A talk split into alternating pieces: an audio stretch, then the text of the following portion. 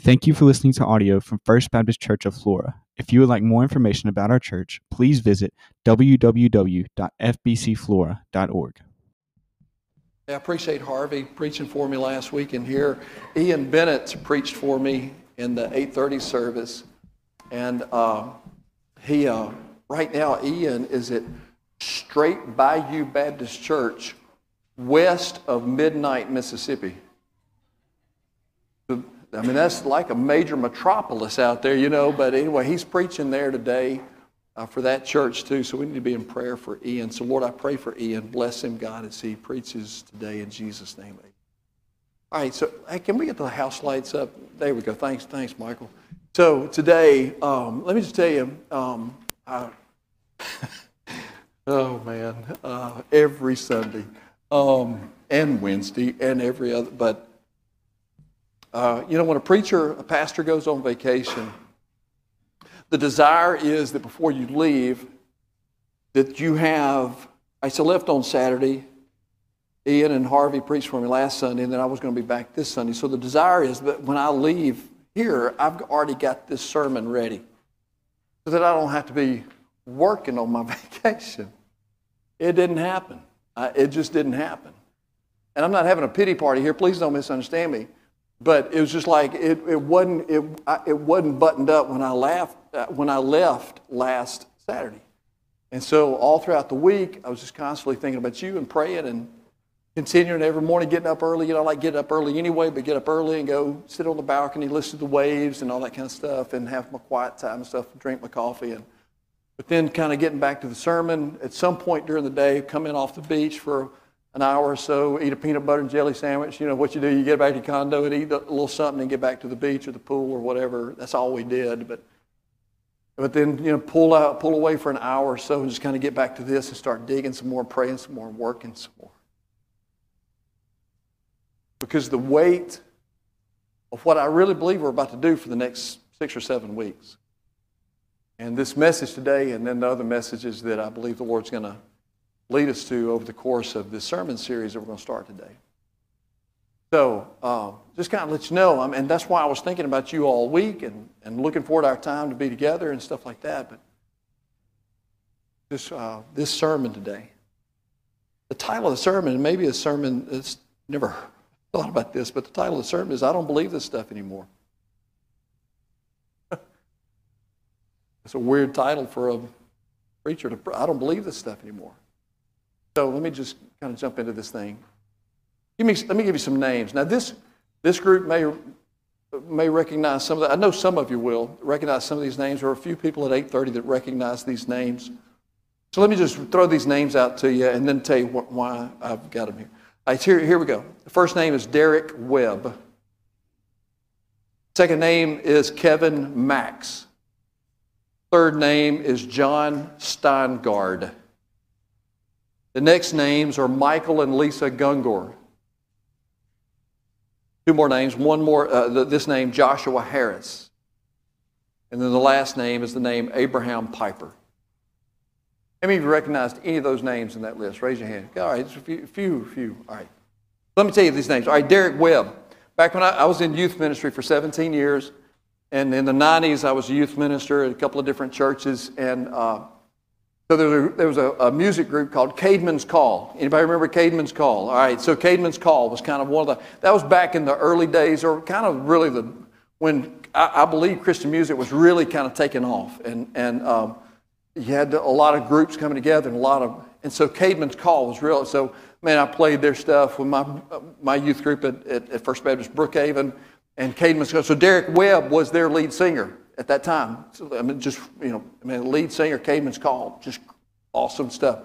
Derek Webb now is a drag queen who calls himself, quote, Flamey Grant. Play on who? What name? Amy Grant. Now, y'all all recognize the name Amy Grant. So he calls himself Flamey Grant. You go Google it. Go look up Flamey Grant and see what pops up. Maybe I shouldn't recommend that, but anyway. Derek Webb. So his second name. Second name is Kevin Max. Kevin Max, lead singer. Again, 90s, my youth ministry days. DC Talk, baby. What will people say if they hear that I'm a Jesus freak? All right, so, you know, so that, I mean, that was kind of the song that all of our youth groups, man, we all sang Jesus freak. Well, Kevin Max was the lead singer of them. John Steingard was the lead singer for a group that's a little bit more closer to our time right now. Hawk Nelson, another group that maybe you're familiar with them. So John Steingard was their lead singer. Michael and Lisa Gungor were our husband and wife, but they were a husband and wife music team that produced some really, really cool, great music. I got one of their songs on my Spotify list right now. Man, just love their song. And then Joshua Harris was a pastor of a huge mega church in the early 2000s up to about 2014, I think. And massive church. And then he wrote a book before that in 1997, again, my youth ministry days, he wrote a book entitled, I Kissed Dating Goodbye. And that was back when True Love Waits was real popular and the purity culture was really growing and all that kind of thing. And so Joshua Harris wrote that book. And then Abraham Piper is the son of a guy, maybe you recognize the name, John Piper. John Piper, real popular, real great evangelical, strong theologian, pastor, teacher. He teaches and preaches at passion conferences with college students. Just very well known. All of these people that I just told you, all of these people have, again, like I said, very strong Christian musicians, pastor, things like that. I already told you about Derek Webb. He's now a drag queen. Every one of these other people on this list have deconstructed and walked away from their faith. They have denounced their faith in Jesus. They walked. Joshua Harris, pastor of this big mega church, wrote the book, I Kissed Dating Goodbye. Well, in 2018, he came out and said, the book I wrote, I don't believe anything in the book I wrote back in 1997. I'm sorry I wrote that book. I don't believe anything I wrote it. And then the next year, 2019, he walked away from his faith. And in the process of walking away from his faith, he walked away from his wife, divorced his wife, and now he considers himself, his own words, I no longer consider myself a Christian. And everything I preached back when I was a pastor, I don't believe that stuff anymore. And all of these other people that I'm telling you about, every one of them have deconstructed, are in the process of deconstructing and denouncing their faith in some way. Now, I want to tell you this. Just because somebody's a celebrity, a Christian musician, big megachurch pastor, the son of a very, very famous pastor, whatever, they're a celebrity. They've got a big, large following on social media. They've got a national or even an international platform. That does not mean that they are an expert or an authority on any matter. Just because of that. And yet, many of these people, the folks I'm telling you about, many of these folks that I listed have a large group of people, kids that were in my youth group back then that are now, many of y'all's age with kids of their own in their 40s now, were influenced by them when I was their youth pastor, and they had these guys singing into their ears, and now they're going, and now they're being, could possibly be influenced by these people. And these former Christian artists and pastors who are deconstructing their faith. There is so much change. I don't have to tell you this, but there is so much change, so much upheaval in our times, the times in which we live right now. I mean, you just think about it. Just the last few years, just since I've been your pastor. I promise I didn't bring it with me. I'm just telling you. But since I got here, most of y'all know this. I got here, was called to be the pastor of this church. The first Sunday I preached was March the 1st of 2020. Y'all know what happened about 2 weeks later? COVID-19. I preached 2 Sundays and then shut the church down. I tell all my buddies and my pastor friends, I said, man, I took a church from 750 people to 2 in 2 weeks' time, man. It was incredible. But you think about it. Pandemic, supply chain issues, political upheaval. I want to tell you something. This is not, I do not care who you vote for in the next presidential election. I will just tell you this. Whoever ends up in the White House in next November, it is going to have huge ramifications for this nation. The upheaval, the turmoil, the craziness that is happening in the political realm of our world, the economic issues, the upheaval in economics, the global unrest, criminal activity in a level and in ways that we have never seen in our life.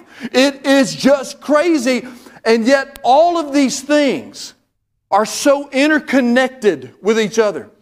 Every one of them, they're all interconnected. We don't know who to believe anymore. The impact of social media, the influence of social media on everybody's life in here. No, I don't ever look at that stuff. Well, let me tell you something. Your kids and grandkids are, and they will. I don't care how much you try. Oh, I ain't going to have a cell phone. I'm sorry. It's going to happen. The influence of social media is just incredible. We don't know who to believe anymore. We are questioning everything, things that we've never had to question before, things that we would never even think about questioning. We're questioning everything now. Sociologists are saying that we are destabilizing at every level of society away from the norm, which will create a new normal. And that's what's happening. And that's where this word, maybe you've heard this word, deconstruction, comes in. That's why. Can we go back to the first opening? This is the name of this new series. I'm sorry, Deep Construction. The name of the news is a playoff of that word, deconstruction, because we're going to talk about this. Well, a pastor friend of mine, I emailed a bunch of pastor friends of mine. I texted Dr. Jamie Dew, the president of New Orleans Seminary. I'm going to call him this week and have a phone call with him about this thing on deconstruction. Hey, guys, have y'all preached or what have y'all done? Have y'all done this? A friend of mine, Brady Canwright's pastor, and he said this: we are seeing a deconstruction of norms, beliefs, knowledge, and values, and a reconstruction of those things into a new framework. You think about it. You got political deconstruction, you got social deconstruction, moral deconstruction, economic deconstruction, educational deconstruction, family deconstruction, marriage deconstruction, gender deconstruction. We're deconstructing everything. And let me tell you something, church, in Flora, Mississippi, you can't stick your head in the sand and pretend like, oh, this ain't going to affect me. Yes, it is. Yes, it is. And yes, it's going to affect that sweet little young'un that's sitting right beside you. Yes, it is. You can't stick your head. We cannot stick our heads in the sand and say, well, this ain't going to affect us here. Yes, it is affecting us now. Everything is deconstructing, and then we can't do this either. Because we have a tendency to do this. I have a tendency to do this. I guarantee you do too. We hear about these folks. Flamey Grant, man, that dude's just nuts. He's just crazy. Them folks are crazy. They're just idiots. They're just stupid. You can't do that. Church, you don't get to do that. You don't get to stand up and point your finger and say, man, you're an idiot. You are a freaking idiot. Man, what is your problem, man? You're just stupid. We don't get to do that as the church. We don't get to do that. And that's what's going on here. And in the midst of all of this deconstruction, faith, the deconstruction of faith, is one that is happening. That's a place where deconstruction is happening in a growing way that I believe, I mean, it just seems to me, is growing by leaps and bounds. The deconstruction of faith that we're seeing in people's lives. John, what are you even talking about? I don't even know what that word deconstruction means. All right, so listen. That's why this thing's called deep construction. We sang the song that we just sang, because the reason I'm calling this deep construction, because if we're going to make it through this time that we're going to be in for the rest of our lives. Do you hear me? We ain't turning this thing around. We're seeing fulfillment of biblical prophecy right in the midst of our days. You go to 2 Timothy. Chapter 3 and chapter 4, and it says, in the last days, this is exactly what people will be doing, what we're seeing.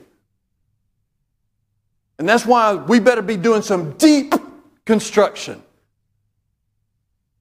Because Jesus told the story that we just sang about. The two guys that built their house. One guy built a house on the sand. And the storms came, and the winds blew, and the rain came, and the deconstruction happened, the craziness happened, and the drag queens showed up, and the craziness went on, and the economy fell apart, and the political, man, people going crazy, and criminals everywhere. And this guy had built his house on sand, and it all came, and his house fell flat. Then another guy built his house on the rock. He deeply constructed his house on the rock.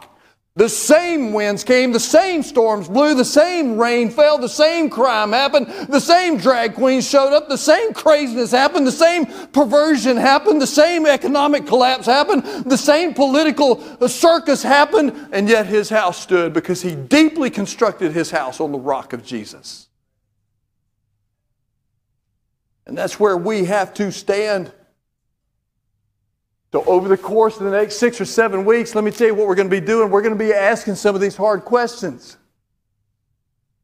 We're going to be walking through this stuff together. Like this, even the name of this sermon, I don't believe this stuff anymore.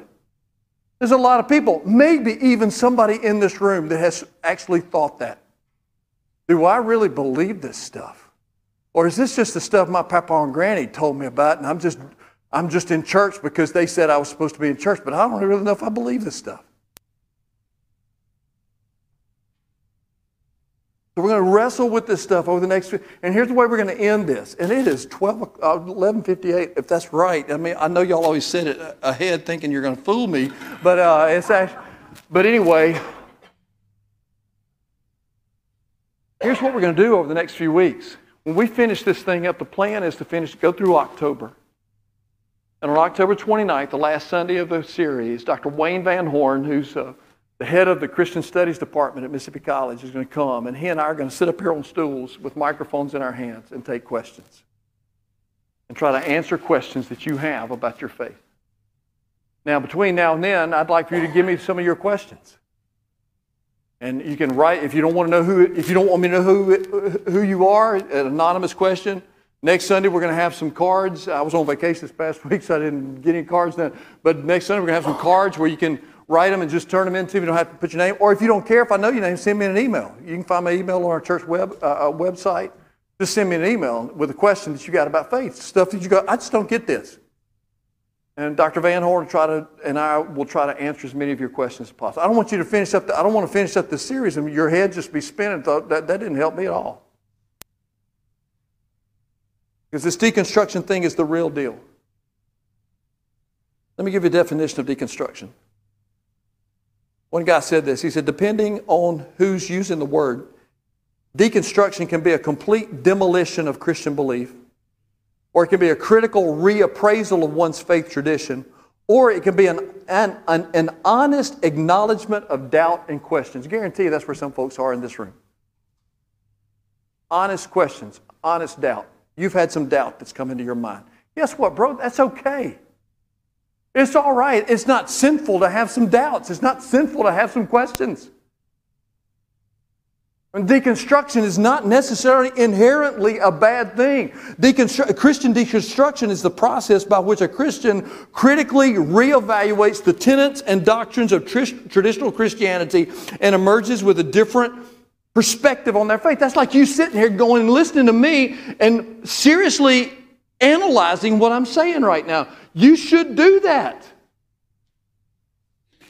And it's okay. It's a good thing. You ought to do that. Don't just sit here and let me spoon feed you and go, yep, yep, yep, without really going, do I believe what he's saying? Is he telling me the truth? And that's so important. One guy said that deconstruction is a crisis of Christian faith that leads to either a reevaluation of Christianity or sometimes a total abandonment of Christianity. We're seeing both of those. So this is not inherently a bad thing. It's not something we ought to just condemn outright and say, man, them people are deconstructing, they're a bunch of horrible people. No, let me tell you something. Asking hard questions, questioning the status quo when the status quo is not biblical. That's a good thing. pushing back on hypocrisy and the lack of integrity in institutions that are supposed to be the bastions of upright moral behavior, that's a good thing. When you call out hypocrisy in the church, that's a good thing. Those are good things. The application of this is that deconstruction is not a wrong thing as long as you reconstruct the right way. Deconstruction is not a wrong thing as long as you reconstruct the right way. And that's what I hope happens in this series and even today. All right, so let me tell you what we're about to do. I'm going to just a heads up. I'll just be a heads up. I'll do this on Wednesday night sometimes. I'm going to finish here at 12:15. If you got kids and you feel like you need to go get your kids, you're welcome to go do that. I'm serious. I'm going to finish here at 12:15. All right? So here we go. All right, grab your Bibles and turn to 1 Corinthians chapter 1, verse 18. 1 Corinthians chapter 1, verse 18. As soon as you get it, stand up and let's read this one verse of Scripture. Let's do this. Let's go. 1 Corinthians 1:18. This, for the word of the cross is folly to those who are perishing, but to us who are being saved, it is the power of God. For the word of the cross is folly to those who are perishing, but to us who are being saved, it's the power of God. May God bless the reading of that verse of Scripture. Holy Spirit, help us now as I preach quickly and we listen quickly. You take the truth and apply it to our lives in Jesus' name. Amen. Thanks so much. Be seated. Buckle your seatbelts. All right, so let's lay some groundwork. Corinthians, 1 Corinthians, Paul wrote this letter to the church in Corinth. Let me tell you about how similar Corinth, the culture in Corinth, that city in the first century, how similar that culture is to the culture that you and I are living in right now today. Corinth was known for their sexual immorality. You see the parallel there? I mean, my gosh, it's everywhere. In every way, shape, and form. Corinth known for their sexual immorality. Certainly our culture is known for sexual immorality. Corinth was known for their religious diversity, every kind of belief system in the world. Same thing for us. Corinth was known for corruption in all arenas of society. Well, you think about you can't turn the news on without hearing about another politician that's done something stupid, another preacher that's done something stupid, another teacher that's done something stupid, another police officer that's done something stupid. You see it. It just happens. And Corinth was known for it. And we're known for corruption in all arenas of society. And one guy said this. He said, Paul's Corinth was at once the New York, the Los Angeles, and the Las Vegas of the ancient world. Another commentator said, described Corinth as intellectually alert, materially prosperous, but morally corrupt. That's us. That's us. And here's what Paul did. Here's what the Apostle Paul did. He dove into that culture. He didn't run away from it, stand off on the edge of it and go, you folks are stupid for believing that stuff and acting that way and living that way. He dove into the middle of that culture and planted a church right in the middle so that he could tell those folks and show those folks the love of Jesus.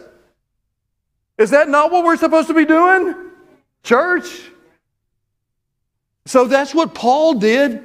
He planted this church. Unfortunately, the church floundered and struggled under the influence of all of those crazy views, the divergent views in culture. The church got mired down in all sorts of controversies, and those controversies were related to all those different religious beliefs. Some people believe this way. They brought it into the church. The church got contaminated by sexual perversion. There was some dude that was living with his stepmother, I think it was, and having sexual relationships with his stepmother in the middle of the church. Everybody said, well, that's okay with it. If that's the way he wants to live his life, he can live his life that way if he wants to. And so they're right in the middle of that.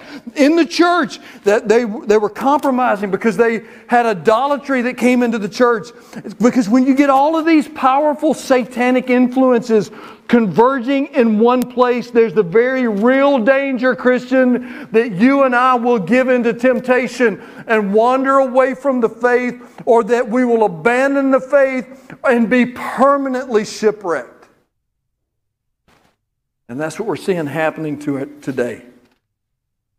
So here's what we need. Here's the three things that we need in order to be able to get through this deconstruction and then reconstruct our lives the right way. Number one, the strength of the gospel. Chapter 1, verse 18 that we just read. To some people, the preaching of the gospel is folly. That's what it says. The word of the cross is folly to those who are perishing. That word means foolishness. It means absurdity. It means madness. It means silliness. It means stupidity. People think right now that what I'm doing right now in this pulpit is stupid, is silly, is absurd that I'd stand up here and preach this gospel. They were doing it back then, and they're doing it today. The Message translation says, the message that points to Christ on the cross seems like sheer silliness to those who are hell-bent on destruction. There always have been and there always will be people who think the gospel is a senseless, foolish belief system and way of life. Every person I mentioned at the beginning of this sermon, all of those people are in that category. They used to believe it, or at least they gave an indication that they believed, but now it is foolishness to them. Now they've found other things that seem to make more sense to them. Some of these people used to call themselves evangelical Christians. That's what I call myself. Probably a bunch of you call yourself an evangelical Christian. But now there's a new term that's been coined in our day called exvangelical. Not evangelical, but exvangelical.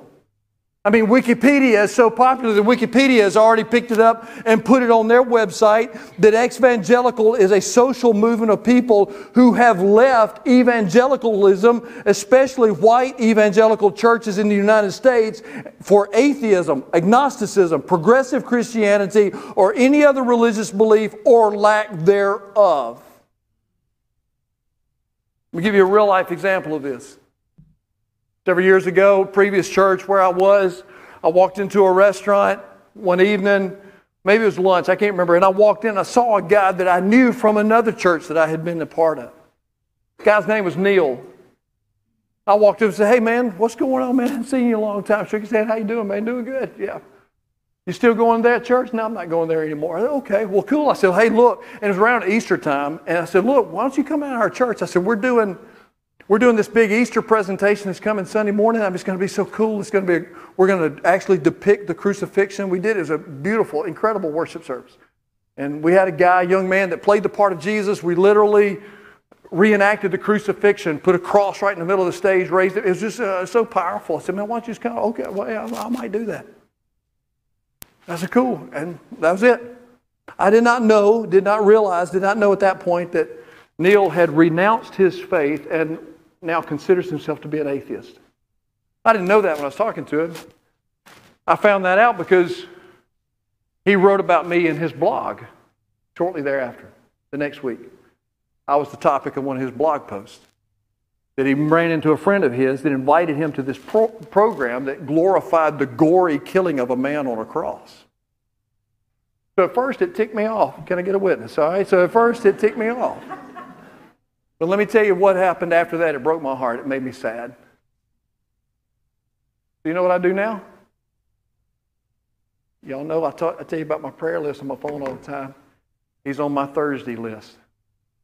I've been praying for him nearly every Thursday since then. So he can write about me on his blog if he wants to, but God's a lot bigger than his blog.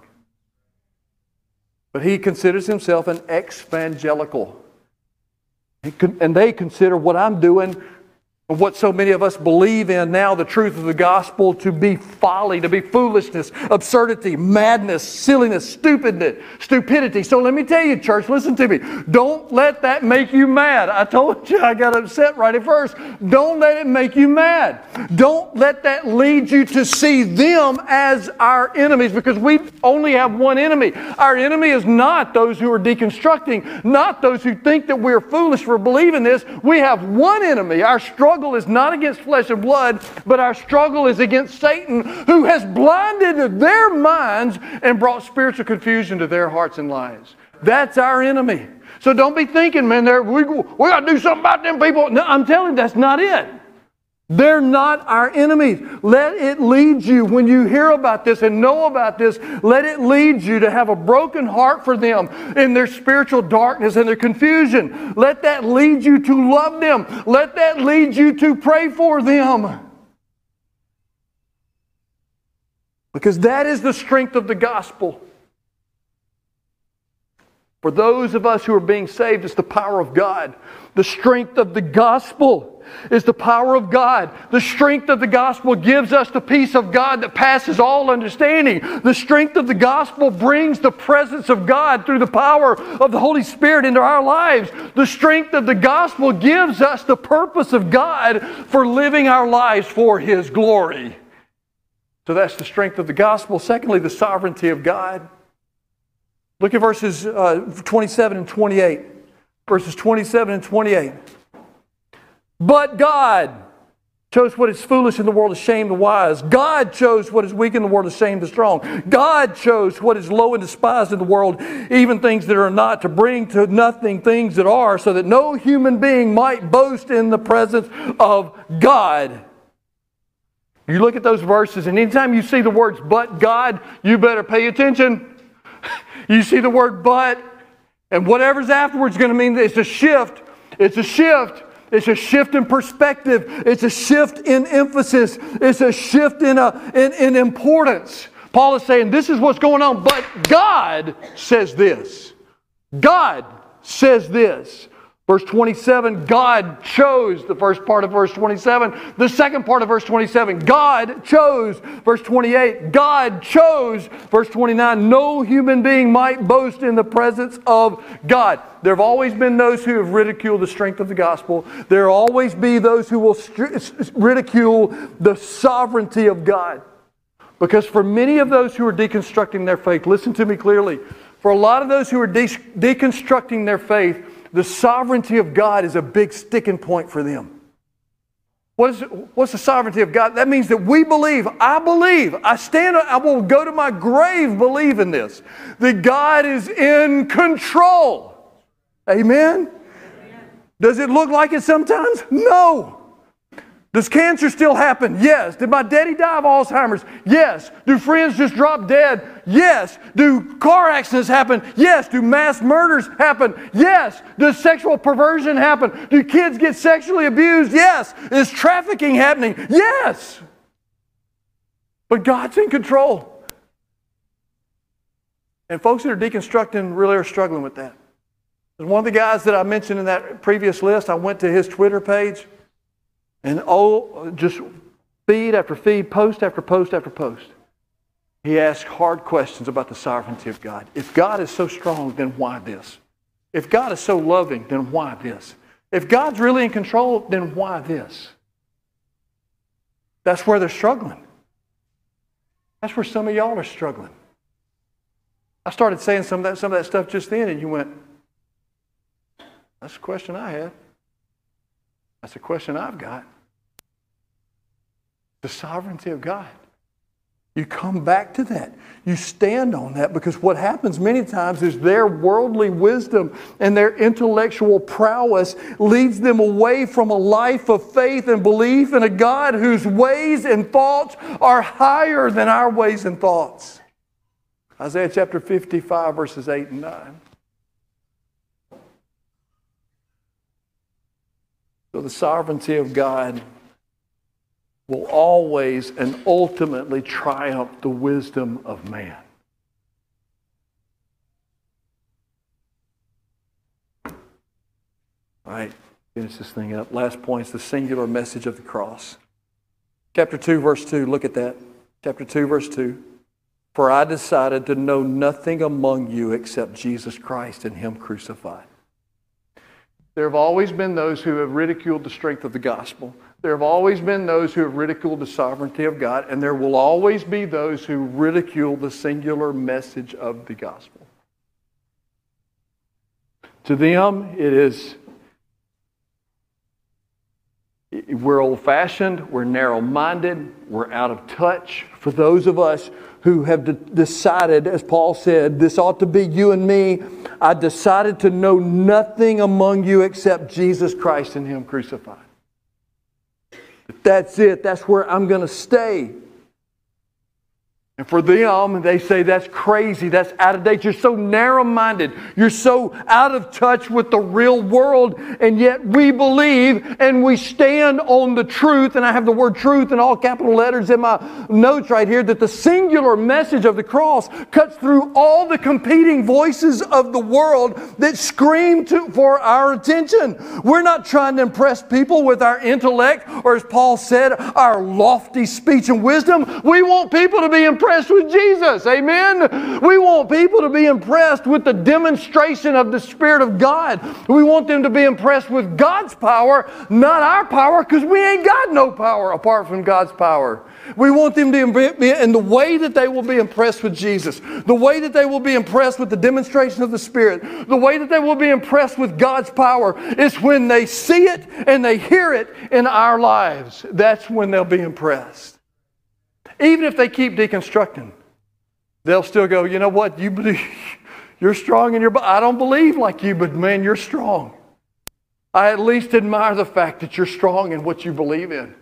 Even if they continue, even if they walk, if they never come back and they never reconstruct their lives on the truth of God's Word, we still must preach and live the singular message of the cross, because it's the only message that will change anyone's life. Amen? That message will lead to reconstruction after deconstruction. The singular message of the cross. So what do we do with that?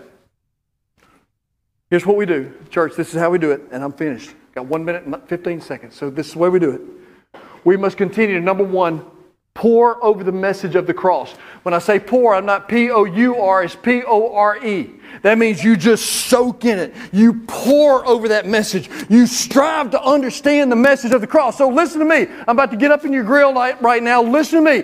You have in your quiet time on each morning, and you read you the little verse of the day, so you get a little taste of Jesus. You take a little pill to get you through the day. I have my little quiet time. That ain't enough.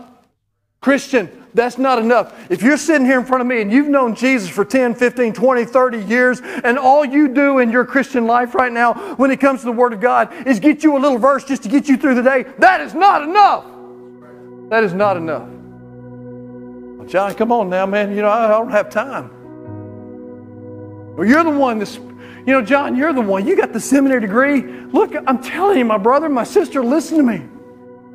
If you and I are going to make it through this crazy world that's going to get crazier and crazier, and these youngins that are sitting here beside you that you cry over at night and you pray for all the time, and you're scared to death right now what's going on in this world and what's going to happen in their lives, then brother, sister, you better be getting into the Word a lot.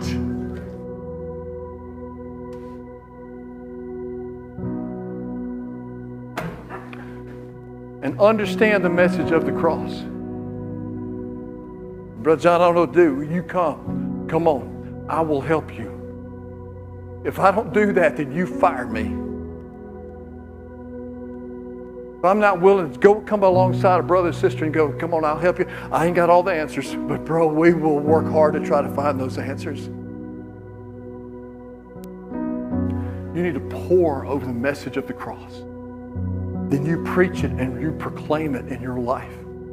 I'm not talking about you getting up here, because some of y'all would freak out, pass out, and die right here if I told you to get up here and speak in front of everybody. But you preach it with your life, and you practice it with your life. You practice the message of the cross with your life. So how do you do that? Well, just think about the cross with me for just a minute. Think about the man who hung on the cross. What does the cross tell you? The cross was an emblem of unconditional love. For God so loved the world. So you live your life with unconditional love, even for those people that are deconstructing, even those people that are viciously and violently deconstructing and are telling us we're a bunch of idiots for believing this. You just keep loving. You just keep loving. It's hard, but you keep loving. The cross was unconditional love. The cross was sacrifice. That means you live a life of sacrifice. Greater love has no man than this, than you lay down his life for his friends. You live a life of sacrifice. And then, my friends, you listen to me. You stay committed all the way to the end. Because that's what Jesus did. Aren't you glad? Aren't you glad that Jesus didn't get in the Garden of Gethsemane and go, you know what? I'm just not doing this. I just am not going to do this. He's to stay committed all the way to the end. Hanging on the cross. Looking down at the people that put him on the cross, at his feet down there, gambling for his clothes. They had just pounded nails into his hands and into his feet and crammed a crown of thorns on his head and stripped him naked in front of the whole world. And now they're down there under his feet, gambling for his clothes. And he looked down at him and said, "Father, please forgive them. They didn't know what they were doing." That's unconditional love. That's ultimate sacrifice. That's staying committed all the way to the end. Father, into your hands I come. It is finished. I've done what you've called me to do. I've stayed committed all the way through to the end. And so if you and I are going to practice the message of the cross, that's what we're going to do. We're going to love unconditionally. We're going to live a life of sacrifice, and we are going to stay committed all the way to the end. And listen to me, church. It's going to get to the point where that commitment is going to be seriously tested.